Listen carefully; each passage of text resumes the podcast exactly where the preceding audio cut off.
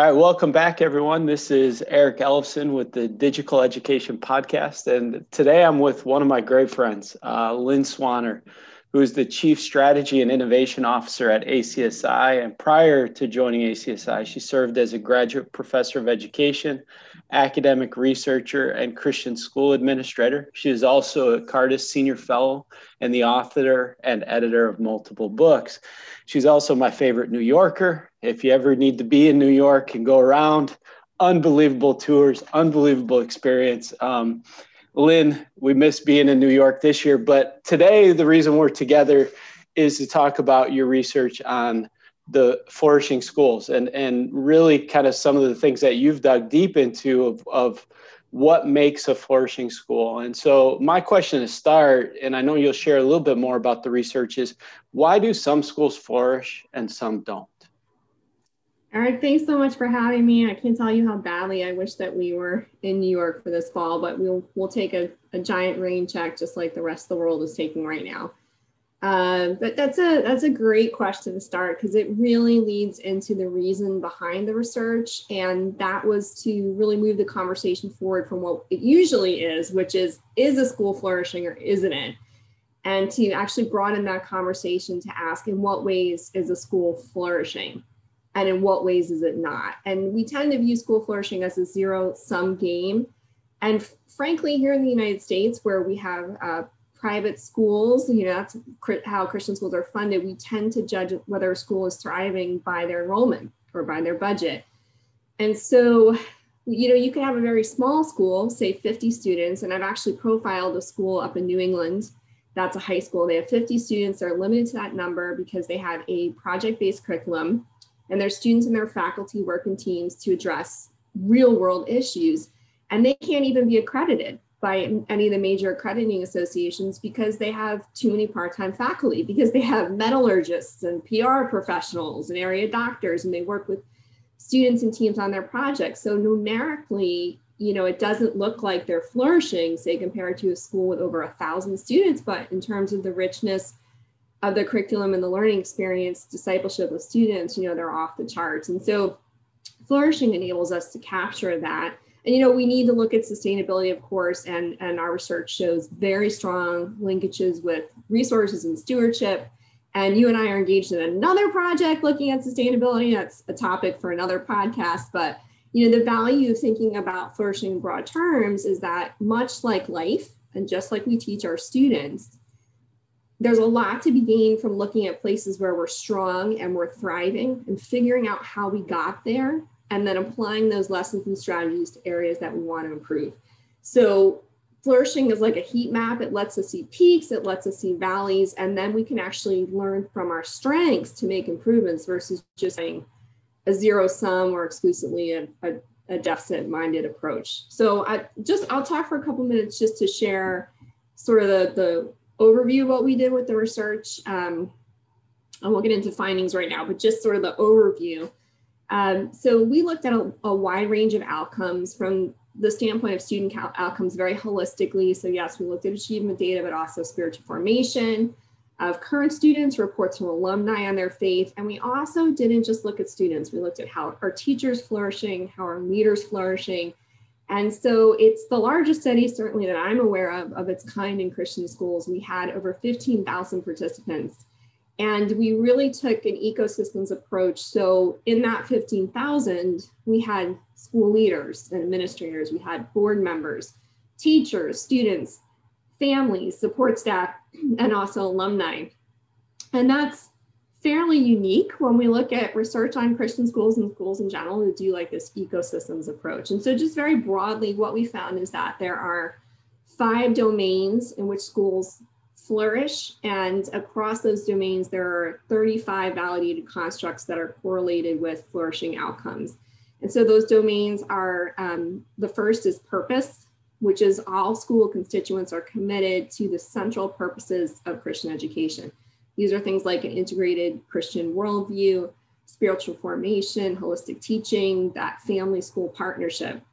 The second domain is relationships. And so having these trust filled, supportive, authentic relationships between not only all school constituencies, which is key, but also with the surrounding community. And so I think that's something we often don't focus on, uh, but that's what the research showed. Uh, the third domain is teaching and learning, which is really that culture of learning for, for students, yes, but also teachers, you know, that, that educators are growing and being collaborative and students are highly engaged. The fourth is expertise and resources. And that again is the importance of excellence in school management, financial practices, long-term sustainability, having qualified staff. And the fifth domain is, is well-being. And I think this is the one that probably surprised us the most. I mean, this is this research is was conducted about two and a half years ago. So this is pre-COVID. And what we found is that for teachers and, and leaders, stress is a major factor with both groups being overwhelmed at fairly high rates. And of course, we can only imagine what that looks like now. And, and really what the research shows is that this is not a secondary issue. This is a primary issue in schools. We need to think about the adults in the building as well as the well-being of students. And um, it's not something we can think about if or when we have time, but really it's tied to how well we actually care for students and how we fulfill our educational mission. So that's really the overview uh, of the research and our approach to flourishing. Well, what, uh, and, and then as I was reading and digging deeper into the research, and maybe it goes with a little bit of that last point of well-being, but then also some of the resources. One of the statements in the in, in the um, the report was at schools where teachers report being able to help students engage in their learning, specifically to develop critical thinking and problem solving, the faculty turnover rate was significantly lower. So it, I, I, don't necessarily think that's maybe a surprise per se that that turnover rate is lower at places that are, you know, healthier or doing well with student learning and, and, engaging that. But did did you find certain differences between schools that you know the, the faculty turnover rate was lower in regards to well-being and stress and just resources available for those teachers?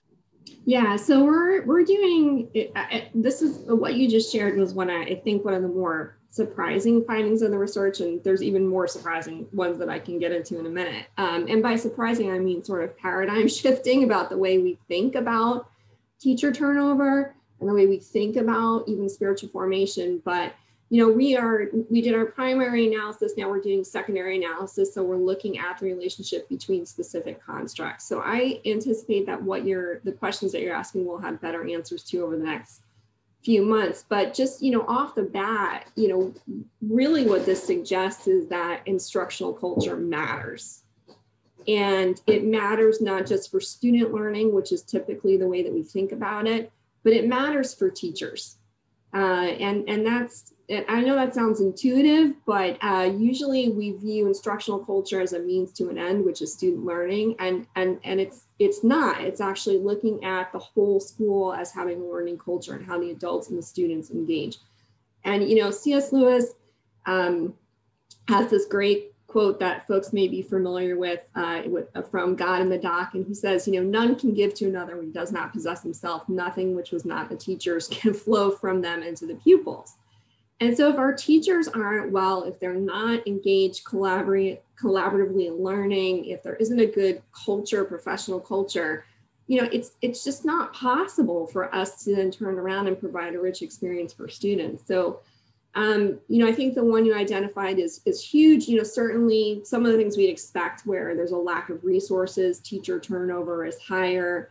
Uh, there's also suggestion that we're, we're doing some secondary analysis on that there's a relationship between the amount of parent communication, family communication, and teacher turnover, and that there's kind of the sweet spot, which is not too much and not too little. So we hope to have more information on that. But um, you know, I think that was a that was a huge finding in terms of saying, wow, not what you would think. You know, I think when um, our leaders and when we say, okay, how do you improve a school? You think about, you know, things like hiring better qualified teachers. And our research found that that does contribute to higher scores and uh, student physical well-being impacts test scores and responsiveness to student learning needs impacts test scores and um, alumni feel their teachers when their teachers care about them they're more likely to report they're currently walking with god and i think that kind of stuff is like the bread and butter of how we think about christian school improvement but we miss the larger, we miss some of these larger connections. So if I could just share a couple more that were just fascinating in the research, and these have to do with spiritual formation. So we talked through the teacher turnover one. So when we asked alumni about whether or not they're continuing to walk with God, and this is a broad smattering of alumni. So this is, you know, all the schools alumni uh, were often included. Of course, not everybody responded, but we didn't control for for how long they'd been out of school.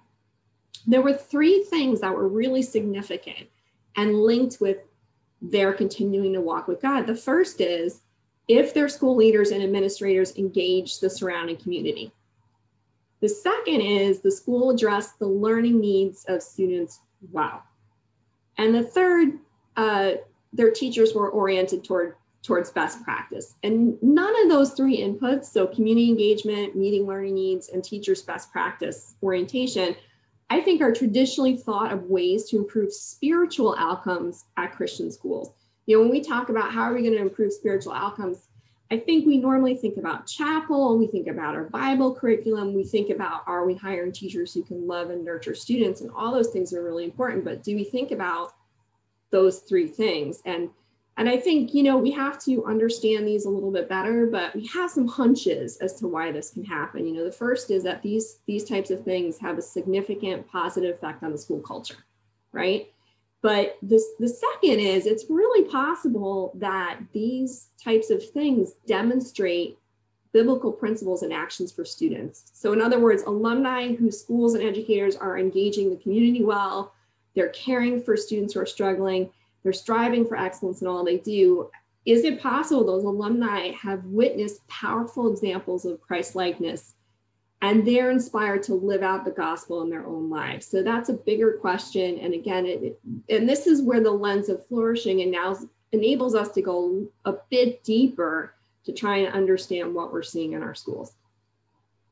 No, it's it's really interesting because like you get to it and there is a sense of flourishing that that a high sense of quality and professionalism is part of it.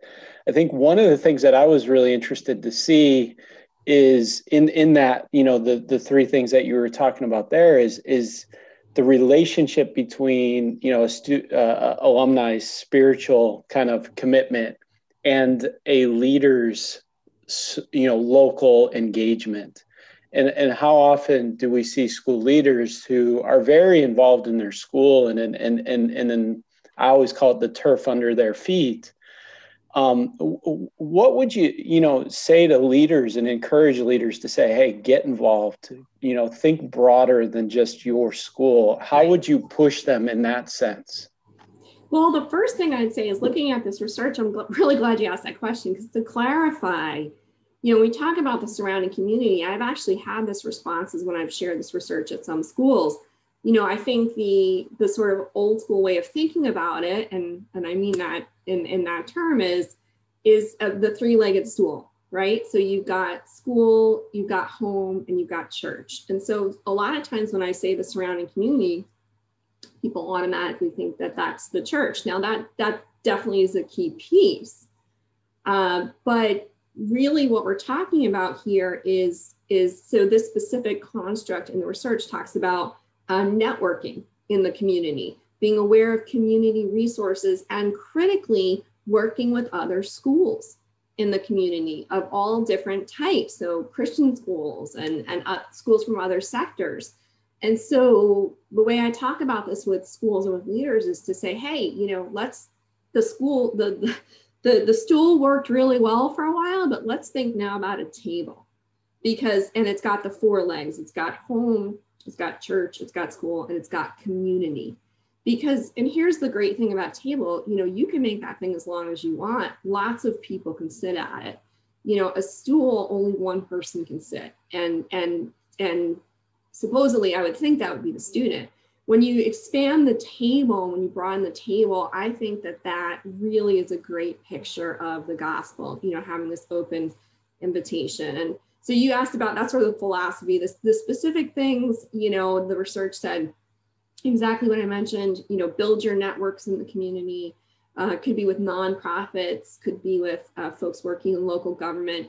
You know, reach out, have those relationships uh, really know where resources are in the community. We've seen this lately. We've actually seen this done well in a lot of our schools when it comes to school safety. You know, building these partnerships with local law enforcement agencies. You know, typically we have good relationships with fire departments, but what about other agencies? You know, what about other parts of local government? Uh, you know, I've heard of a school that worked with the local uh, highway department and had some service learning going with their students where they were doing, you know, traffic monitoring and stuff like that. So that's a really great way to engage. And then really, you know, we've got to break down the silos between our individual schools and other schools in the area. So how can you partner maybe for professional development or, you know, do a, a bit of an exchange between different departments?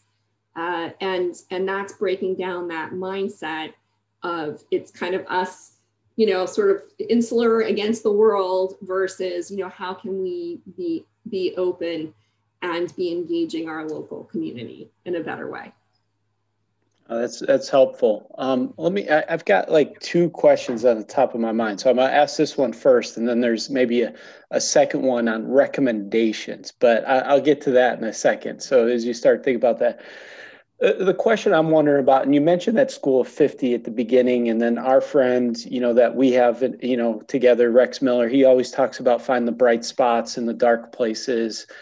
Um, what what were some of for for Christian schools in particular, but then you know schools as they look at flourishing overall? What are some of the bright spots as we think about um, what you've discovered through this? Yeah, I think uh, you know, one of the things that we did was with our, our school report, we, we developed a, a school report for each of the schools involved in the study. So we had um, about 65 schools that then led to the, the 15,000 that were in the sample. And we've since, you know, we've, we've since doubled that number and are continuing to do analysis, but um, doubled the number of schools.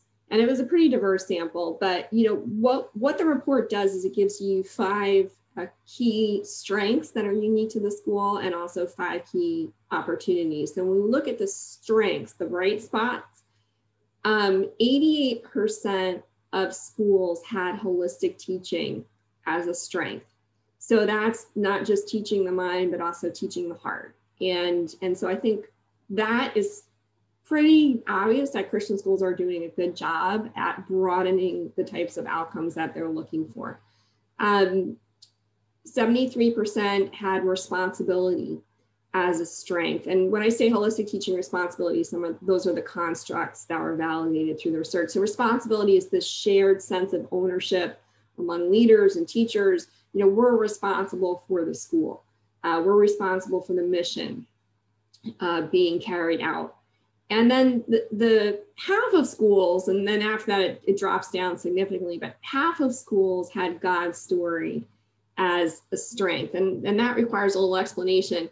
You know, that was that students believe they are part of God's bigger plan and can be used by Him to make a difference. And so I think whether we call that biblical worldview, whether we call that the narrative arc of scripture or Christian perspective, you know, our schools call that different things.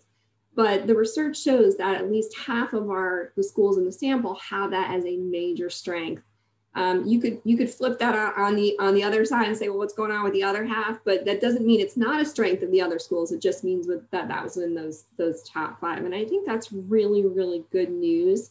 You know, especially because there's a diversity of students at these schools. You know, these schools were not all um, covenant schools. Some of them are, are have open admissions, and and schools are really, at least from this research, doing a good job of helping students understand uh, that God has a plan and that they can be used in His redemptive work uh, in their in their studies, in their communities, and also in their future career and and whatever God's calling them to do. So those are the bright spots. So. Uh, I, I, thought of something else too. So I keep thinking questions. We could probably go forever. Yeah. Um, so two more for me. Uh, what do you think is going to happen to flourishing or how does this change or how does this adjust or does it stay the same post covid right we've been through an incredible time i know you're digging deep into this in different ways and you've you've you know you've talked about schools that are doing well you know but what what does it mean to flourish after covid you know in a period of where i think we're just trying to survive in a lot of ways Yeah, well, you know, this is sort of jumping over into some of the other other work that I've done. Uh, you know, we had two major COVID surveys that we did uh, with our membership, and they were huge. The first was like almost 800 schools. Uh, the second was uh, was a bit smaller. I think it was about 500, but um, you know, I can just share briefly what I what I see that's emerging from from that data. And I I think your question is a good one. I think we're going to we could very well see shifts in flourishing as a result. And I'm I'm grateful we've got a number of schools redoing the or doing this for a second time, two years in a row, and we've got multiple ways of this data coming in from the flourishing schools culture instrument. So we'll be able to look at that in a, in a really tangible way over the coming year. But our other work has really suggested that there's there's a few key places where Christian schools are thriving. Number one, uh, being nimble and responsive, and I think I think we've all seen that.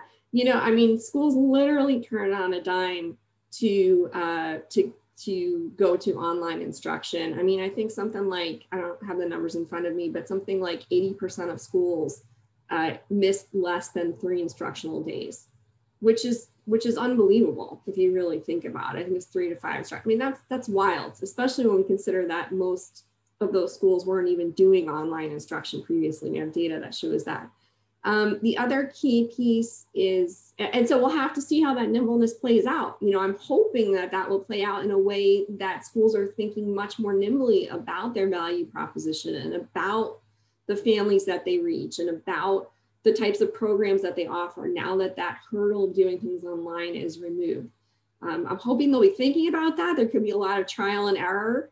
You know, we're going to have to track that, but um, but but it's an, it is a new day in that sense. And then the other key thing is community. I mean, that was something that really really stood out as a value of schools, as a value of families, you know, just that the so the vast majority of schools were offering aid, emergency aid. Um, they're they were receiving special donations and gifts from families trying to help other families that were struggling. Uh, just the um, incredible ingenuity and imagination, really, of how to continue to cultivate community within that time. And you know, there's there's there's hundreds of examples that I could give that we collected both quantitative and qualitative data, but that community aspect combined with the desire to be and, and the capacity really developed overnight to be nimble and not just nimble like let's throw something up there but let's be let's have as, as high a fidelity as we can to the level of instruction that we normally do. And our follow-up survey showed that schools actually were going to improve on that that it wasn't just okay we're going to just do what we did to survive. It's like okay we're not only going to survive but we're looking at how we can thrive and how our students and our families can do. So i'm i mean i know it's this has been the most challenging time in leadership and teaching probably that our schools have ever experienced. But when you look at the data um, I, I think there's going to be a lot of fruit that's going to come out of this uh, in terms of sustainability, community, and just really achieving uh, schools' missions into the future. But we'll be tracking that for sure. No, it's it's amazing. So, last question, because um, I get to, you know, I often talk to young leaders who are in this, and sometimes they look at, you know, we we you and I now have been at this long enough to be able to point to places that have been successful or to tell those stories of that school of 50 that's being unique and purposeful in its design what would you encourage young leaders um, as they step into leadership to, you know, maybe folk, you know, like what are maybe one or two things where it's like, hey, if you want to have an impact on creating a flourishing school and, and, and, and impacting and moving these things forward, here's maybe a couple things that you can do that um, will have a, a significant impact. So I, it's a great question, and I always go meta with this. So you know, because I always think to myself, okay, what is the one thing that you could do that could then increase your your ability to uh, lead your school purposefully, or develop good relationships, or you know, have uh, expertise that in your hiring and and and be wise with resources and cultivate well-being right? So i'm looking across all those things and i'm saying what's the one thing that i think you could do as a as an emerging leader that would enable you to hit all those things? And i really think that the one thing you can do as as a newer emerging leader is to set yourself up to learn. I really do. I think that is one of the linchpins which is be learning make sure you're growing building your networks and when you build networks by the way it's not just for your own development, the research clearly shows that's going to have a downstream implication on the spiritual formation of alumni, which is wild.